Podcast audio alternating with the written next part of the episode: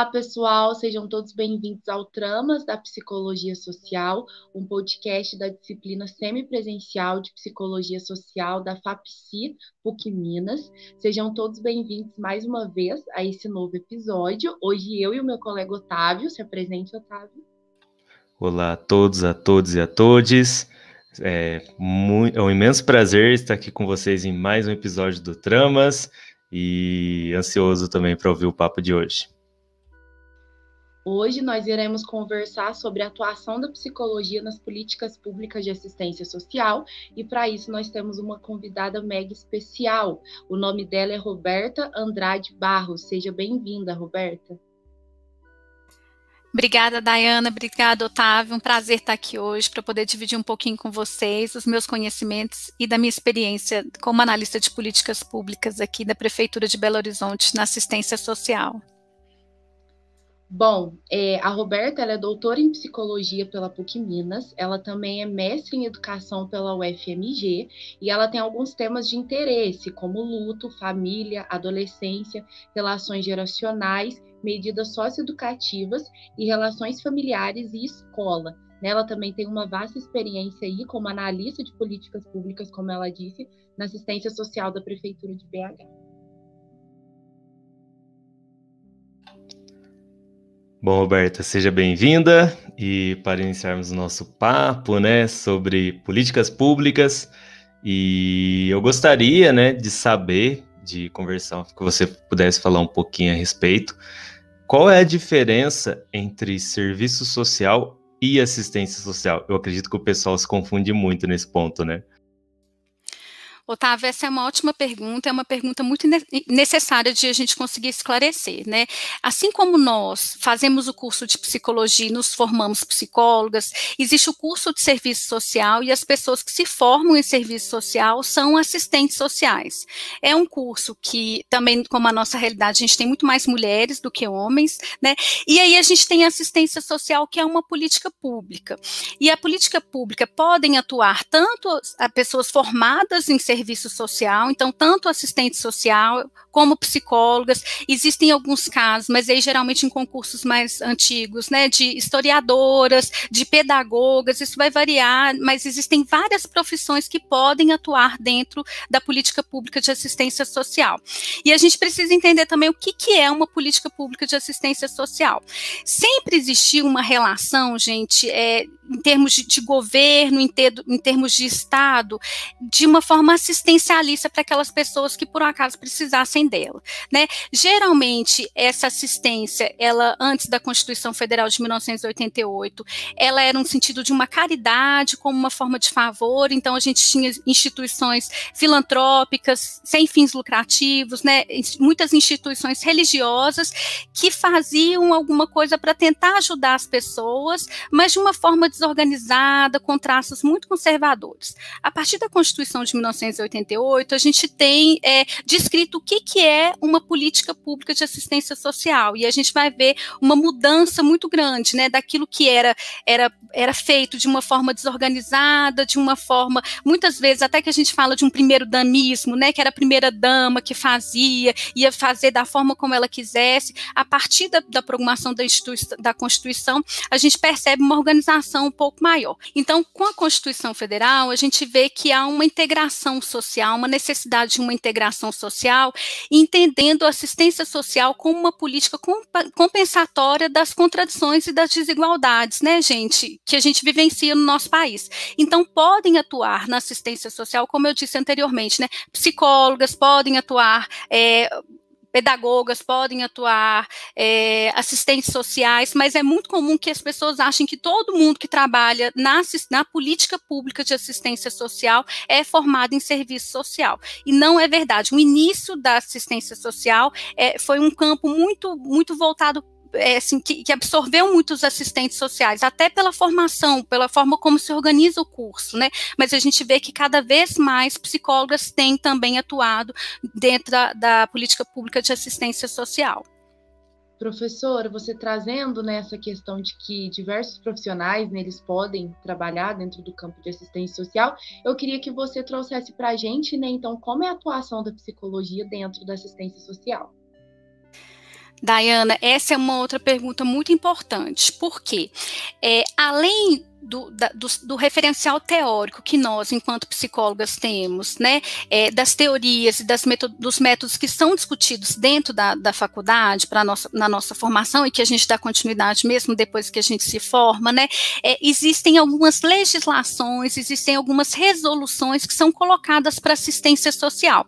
E a maioria dessas, dessas, dessas resoluções, né, desses marcos regulatórios, eles estão postos para todo mundo que atua dentro da da, assistência social. Então, essa até um, às vezes vem uma dificuldade de entender qual que é a diferença entre serviço social e assistência social, por conta do nome, mas às vezes há uma diferença também, assim, uma dificuldade em compreender qual que é a diferença da atuação da psicologia e qual é em relação à atuação da, da assistente social dentro da, das políticas públicas de assistência social, porque esses marcos, eles estão postos para todo mundo, né? Então, por exemplo, se o Otávio for trabalhar como psicólogo numa política pública de assistência social, vamos pensar na, nas medidas socioeducativas em meio aberto, que é a minha experiência, né?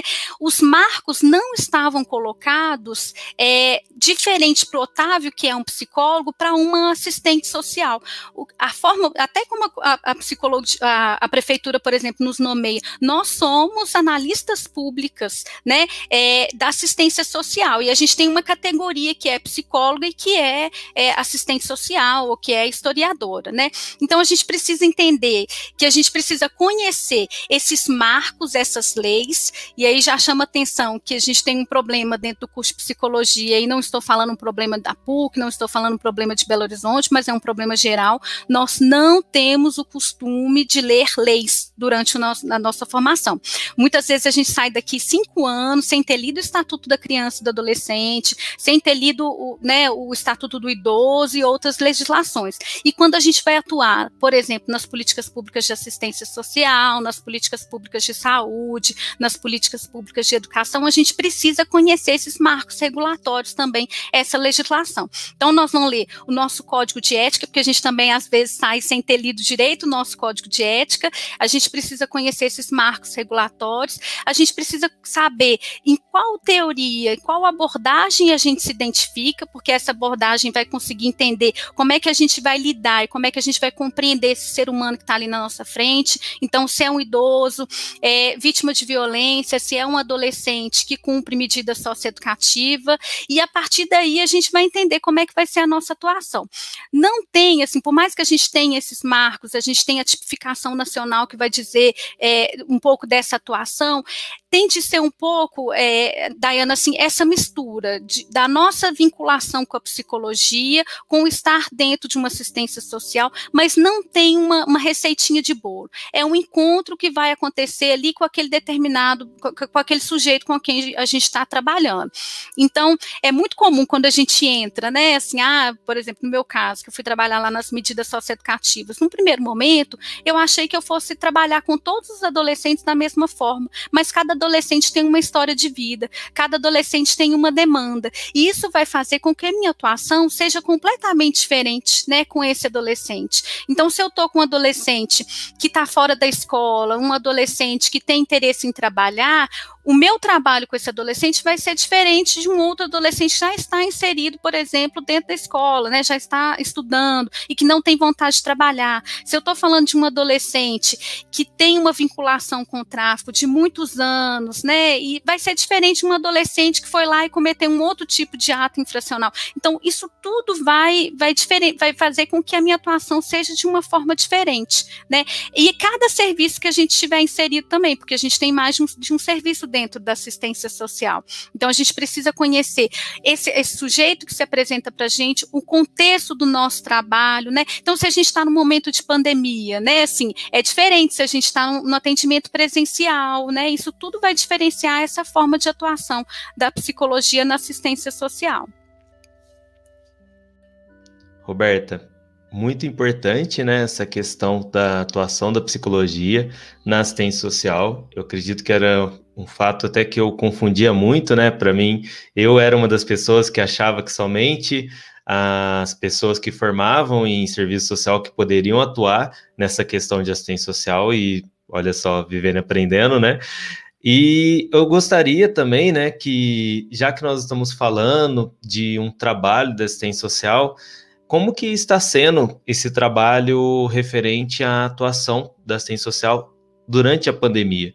Né? Eu tenho uma proximidade com, com a questão da educação, né? E eu percebo que alguns relatos das diretoras e das supervisoras, né, do da, do pessoal que trabalha na questão da gestão administrativa das escolas é que está faltando profissional especializado e em, em, relação à assistência social. E aí está gerando uma sobrecarga de trabalho.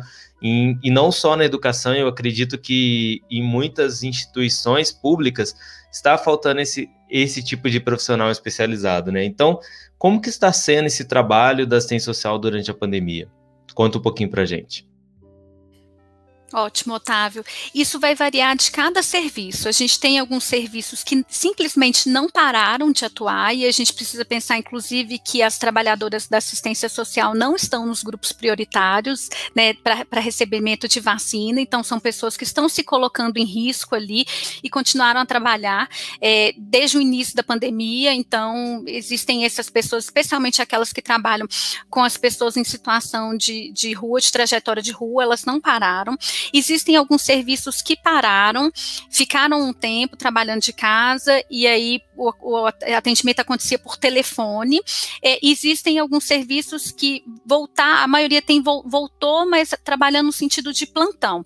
Então as técnicas vão determinados dias, né? Então depende muito do tamanho da regional, porque aqui em Belo Horizonte a assistência social, a gente tem a, a divisão ad, político administrativa ali de nove regionais. Em cada uma dessas nove regionais nós temos a, a, o serviço de assistência social é, e aí as suas unidades, né? Então, isso vai variar de acordo com o tamanho da regional e com o número de, de funcionárias que tem.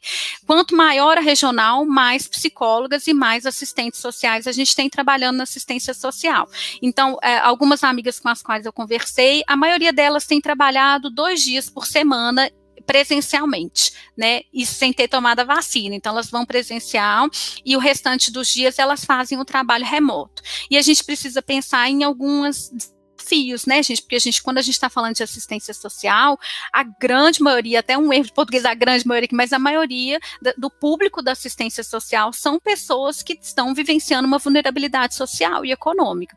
Então, são pessoas que não têm, por exemplo, um computador para fazer esse tipo de atendimento. Ah, vamos abrir um link, você vai. Não, elas não têm, né? É, a maioria tem o celular, mas também tem uma questão de se pega o celular, né? É, isso é complicado. Como, como fazer esse atendimento, como fazer esse acompanhamento. Então a gente sabe que, que está prejudicado, uma situação que poderia resolver um pouco seria a vacinação dessas trabalhadoras, mas ao mesmo tempo também o público não foi vacinado, então tem alguns questionamentos que a gente pode fazer, porque o público vai pegar um ônibus para poder ir, então esse público está se colocando em risco aqui também, né? É uma questão. Então isso vai variar, mas a maioria está trabalhando a maior parte do tempo num atendimento remoto, mas com essa dificuldade de acesso, né? Então deixam o telefone, um número de telefone disponível para que o público atendido, né, que os sujeitos atendidos possam entrar em contato, possam ligar, né? Mas algumas estão trabalhando. E, e no caso, por exemplo, da, das pessoas que trabalham lá na abordagem de rua, elas estão nas ruas, né? Então, assim, elas estão, pode até usar algum equipamento, utilizam equipamento de proteção, mas é um risco que elas, que elas correm ali para poder fazer esse atendimento, para dar continuidade a esse, a, a esse trabalho de acompanhamento psicológico mesmo dentro da assistência social.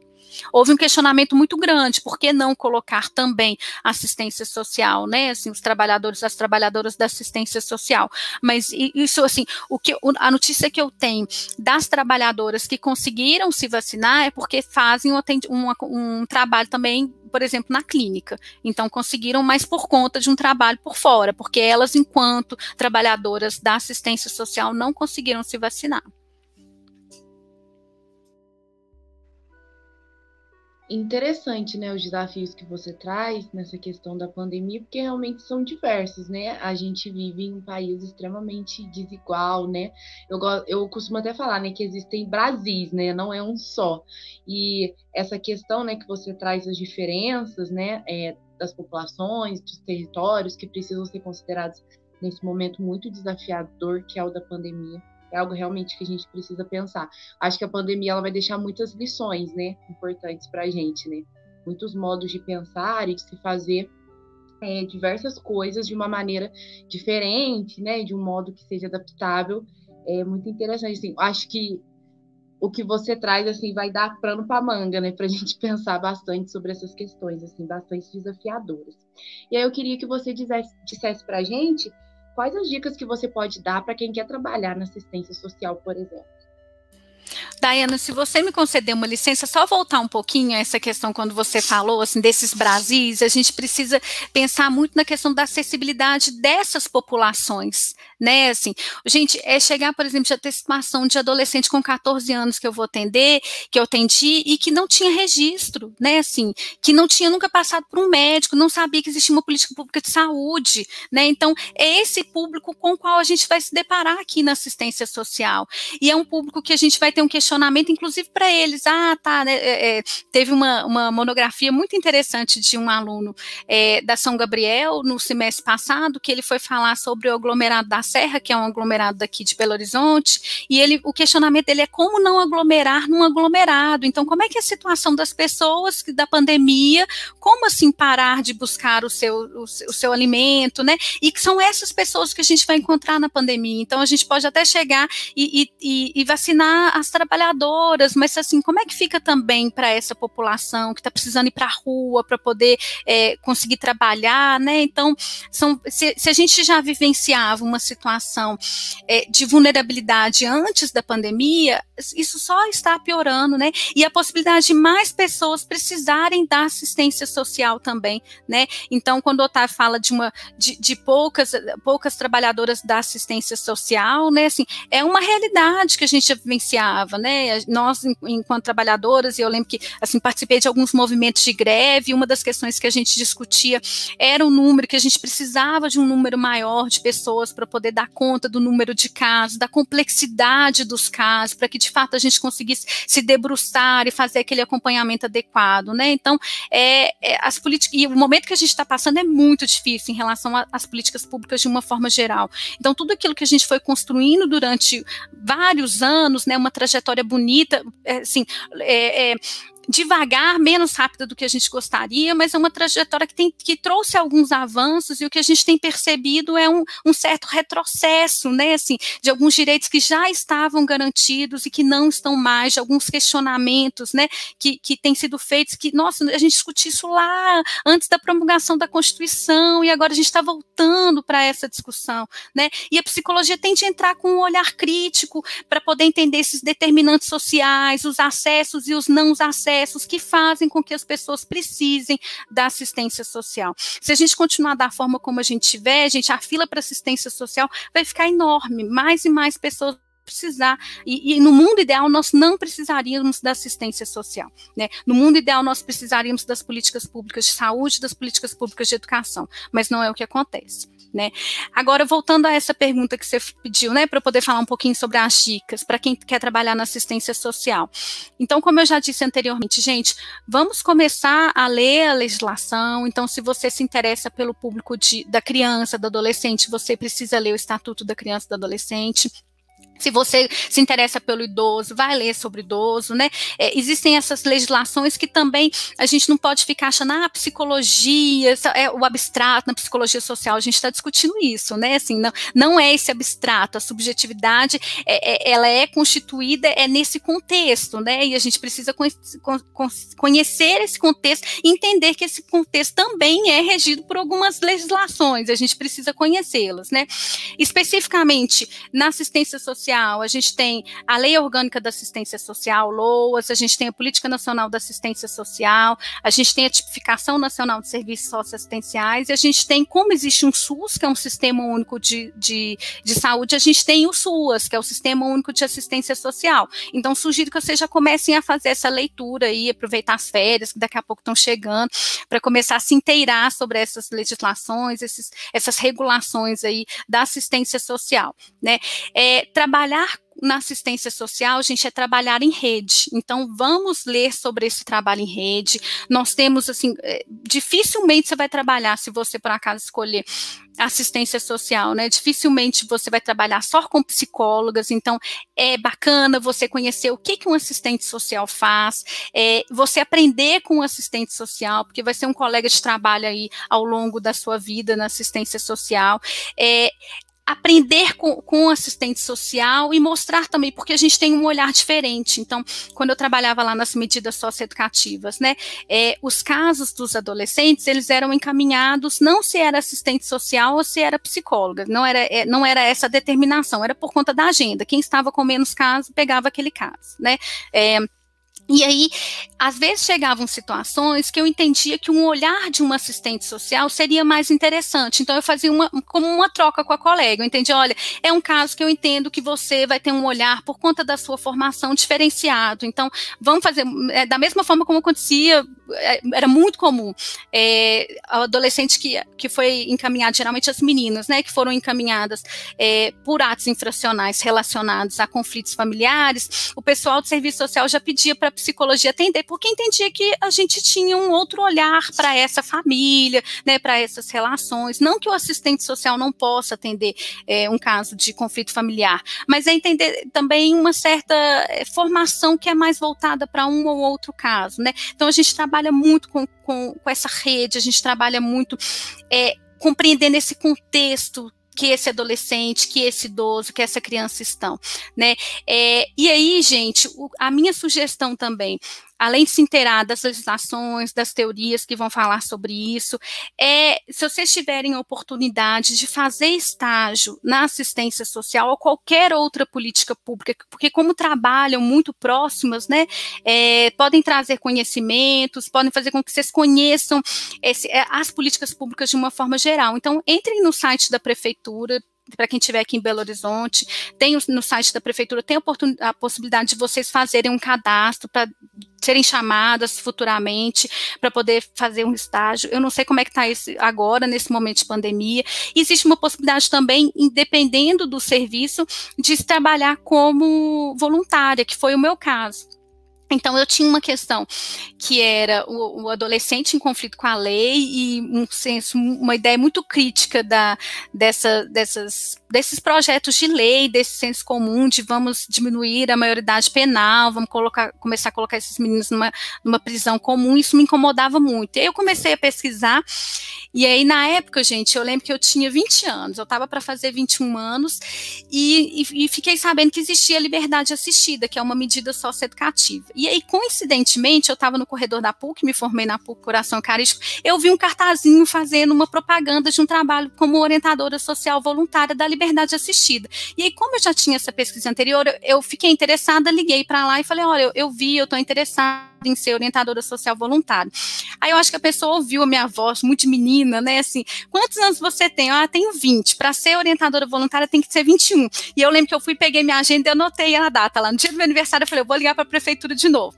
Liguei, aí passei por um processo seletivo e fui ser orientadora social voluntária, né? Assim, é, e, e, e aí eu já comecei a entender um pouco como é que era a lógica das medidas socioeducativas então, fui, trabalhei durante um tempo como orientadora social voluntária. Depois eu fui para fazer, né, depois me formei e fui para, para outras atuações, mas muito interessada na atuação nas políticas públicas e, e, especialmente também me interesso por educação, mas principalmente por assistência social. E aí, quando eu fiquei sabendo do concurso da assistência social, eu já comecei a me preparar, né? Então, busquei material, porque a gente pode trabalhar na assistência, nas políticas públicas, né? Todas, mas vou falar aqui especificamente da assistência social. A gente pode, o ingresso na assistência social pode ser por concurso público ou pode ser por uma seleção simplificada. O ideal é que todos fossem por concurso público, mas a gente sabe que essa não é a realidade, né? É, então, se vocês começarem já a, a, buscar esse material, né, a se familiarizar com, com o que está posto, quais são essas normas, o que, que rege assistência social, vai ficar muito mais fácil quando vocês vierem a fazer um concurso ou a, a trabalhar aí é, ou fazer uma seleção simplificada, né? Então, não deixem para se organizar, gente, independentemente se vocês quiserem atuar na, nas políticas públicas ou em outros serviços, quando vocês estiverem formando, ou lá no décimo período, né? Então, ah, o meu sonho é trabalhar nas políticas públicas. Gente, vai buscar prova, as provas anteriores, né? Para você ver qual que é o nível, o que, que você tá, o que, que você precisa estudar um pouco mais, o que, que você discutiu na faculdade, o que, que você não discutiu, né? Para já ir se preparando para que quando você chegar lá no décimo período, olha, quem sabe, formou, passou no concurso e foi nomeada, gente, aí fica top demais, não fica? Assim, já, já, já encaminhado na, naquilo que você quer, naquilo que você acredita, isso é muito importante também, né? De trabalhar com aquilo que, que nos move, aquilo que a gente acredita, né? Que de uma certa forma que nos afeta também, né? Então, é, se você fica afetado quando você vê essas desigualdades, a assistência social é o seu lugar, a saúde também é o seu lugar, a educação também é o seu lugar, né? De pensar que nós também na psicologia podemos trazer contribuições, né? É, com, com, uma crítica às formas como, como estão acontecendo essas atuações, a forma como são colocadas nas leis, muitas vezes a gente não concorda. O que, que a gente pode mudar, né? Como é que a gente pode, por exemplo, participar do sindicato? Como é que a gente pode participar junto do Conselho Federal de Psicologia para fazer algumas mudanças, né? E aí, até lembrando do Conselho Federal de Psicologia, entrem no site do Conselho Federal de Psicologia. Lá a gente tem algumas, como se fossem notas técnicas ali, algumas referências para atuação nas políticas públicas de assistência social. Também acho que é interessante a gente ver o que, que tem sido feito, né? Como é que tem sido feito o trabalho da psicologia nos diferentes serviços da, da assistência social. Roberta, é interessantíssimo pensar a psicologia a partir desse ponto de debate, né? Uma psicologia que busca atender as demandas sociais, que busca resolver as demandas sociais e também para desde a nossa graduação pensar como que nós podemos fazer esse tipo de trabalho, né? Eu acho muito interessante quando você fala não deixe para os últimos períodos, não deixe para o décimo período, não deixe para o nono período. Busque outras experiências dentro da psicologia ainda nos períodos inicia iniciais, né? Eu acho isso muito importante, diversificar as experiências, porque muitas pessoas sentem essa já sentem essa questão, essa vontade de trabalhar com outros fazeres da psicologia, né? E importantíssima a experiência do estágio na, nas instituições sociais que nós temos disponíveis, né? Os projetos de extensões, também a, as clínicas populares que a PUC tem disponível. É muito importante, então, já demonstrar esse essa, esse anseio, né, de e buscar essas experiências. Eu acho muito importante, sou sempre a favor da gente diversificar as experiências, né? O papo foi muito bom, nós gostamos muito de escutar sobre a questão da assistência social, a questão das políticas públicas. Eu também concordo que no curso de psicologia nós lemos poucas leis, né? E nós deveríamos ler mais. Eu lembro que a Fernanda, ela falava muito, a minha professora de psicologia social, um beijo, Fernanda, um abraço. Ela, ela falava muito que uh, o papel da psicologia é dignificar as pessoas, é defender os direitos humanos. E acredito que a assistência social ela está nesse caminho, né? Para quem quer pensar, para quem quer realmente trazer dignidade às vidas das pessoas, a esse esse debate é importantíssimo a pessoa não só ler, refletir, mas também trazer para a sua prática, né? Otávio, ótimo essa, essa sua fala, né? Essa fala da Fernanda. O trabalho na assistência social não é fácil. A gente vai lidar, gente, assim, a gente lida com situações de, de que as pessoas não foram respeitadas, que tem hora que a gente não acredita. A gente fala, não é isso, assim, se a gente tivesse mais tempo, podia ficar contando casos e casos aqui que nos afetam de uma forma, né, assim, que a gente, a gente precisa da, da supervisão para dar conta, a gente precisa da psicoterapia para dar conta, porque são casos extremamente difíceis. E também é muito difícil a situação em que assisten a política pública de assistência social se encontra na maioria dos municípios do Brasil, né? Então a gente tem situação, eu lembro quando eu comecei a trabalhar lá na assistência social, de que o, o fio do telefone tinha estragado, a gente foi fazer, nós, funcionárias lá, é, é, servidoras públicas, fomos ratear para poder comprar um fio. E aí, peraí, gente, não, não é possível, isso não, não, não, isso não pode acontecer. Então, é, é uma política que está passando por uma situação difícil e que se depara com situações, com pessoas em, uma, em situações muito difíceis. Então, para quem quiser trabalhar, tem de querer muito, porque os desafios são enormes, mas quando você faz parte, quando você entende que você fez parte da vida de alguém, pegou a mão dessa pessoa, vocês, né, você e, esse adolescente, esse idoso, e construíram alguma alternativa com o que é possível, né, com, com, com, essas, com, a, com a desigualdade que a gente vive, com a vulnerabilidade que a gente vive, vale a pena. São muitos desafios, mas o que a gente consegue construir quando a gente tem vontade, é, quando a gente senta, que a gente estuda, quando a gente tem uma equipe bacana, né, é muito possível a gente conseguir construir alternativas para esse mundo desigual, para esse mundo desumano, que não reconhece a humanidade de todo mundo. É fazer parte desse reconhecimento do outro como humano, né, de pensar. É, que essas pessoas que são marginalizadas elas sofrem com, com a situação que elas estão vivenciando e a assistência social vem para poder é, é, é, uma tentativa de reparo com essa desigualdade, né, com, com esse com o que a gente tem vivenciando. Então, é, para quem se interessar, vamos junta, né? Assim, eu, eu, me coloco à disposição. Eu coloquei um texto, um livro, na verdade, para quem quiser ler, mas assim, podem entrar em contato para a gente poder conversar. E acho que vale muito a pena a gente é, conversar com quem atuou, com quem está atuando, porque existem coisas que vocês não vão ver no livro, né? Assim, até foi uma certa informalidade desse momento agora minha. Eu não queria conversar sobre o que vocês podem ver na legislação, sobre o que vocês podem ver no livro, assim, mas é de pensar nesses desafios cotidianos da assistência social, né? Para isso, para vocês irem se preparando, para vocês pensarem se é isso que vocês querem, né? Não é todo mundo que é para trabalhar na política pública de assistência social, e tudo bem, não é melhor ou pior, né? Mas talvez é, não tenha te afetado da forma como seja necessário para poder afetar, né? Assim, mas é, seria um pouco isso, assim, que eu tinha para poder dizer. Obrigada pela oportunidade aí, Dayana, Otávio, essa tarde agradável. Estava um pouco receosa de como seria, mas foi ótimo. Obrigada. Espero ter podido contribuir um pouquinho para a formação aí de vocês, gente. Roberta, realmente o papo foi muito bom. A gente agradece a sua presença, agradece todos os saberes que você trouxe, partilhou conosco e acredito que as alunas, é, desde suas casas, é, ouvindo o podcast, vão refletir bastante sobre os, os conhecimentos que você trouxe e foi um prazer imensurável. O prazer foi todo nosso. Muito obrigado. Muito obrigada, professor. O papo foi extremamente necessário. Acho que foi instigante, assim. Eu fiquei com vontade de estudar mesmo, correr atrás para me aprofundar nessa questão. Muito obrigada mesmo, viu? Foi muito bom. Obrigada, gente. Um abraço. Um abraço, pessoal, e até o próximo episódio do Tramas da Psicologia Social.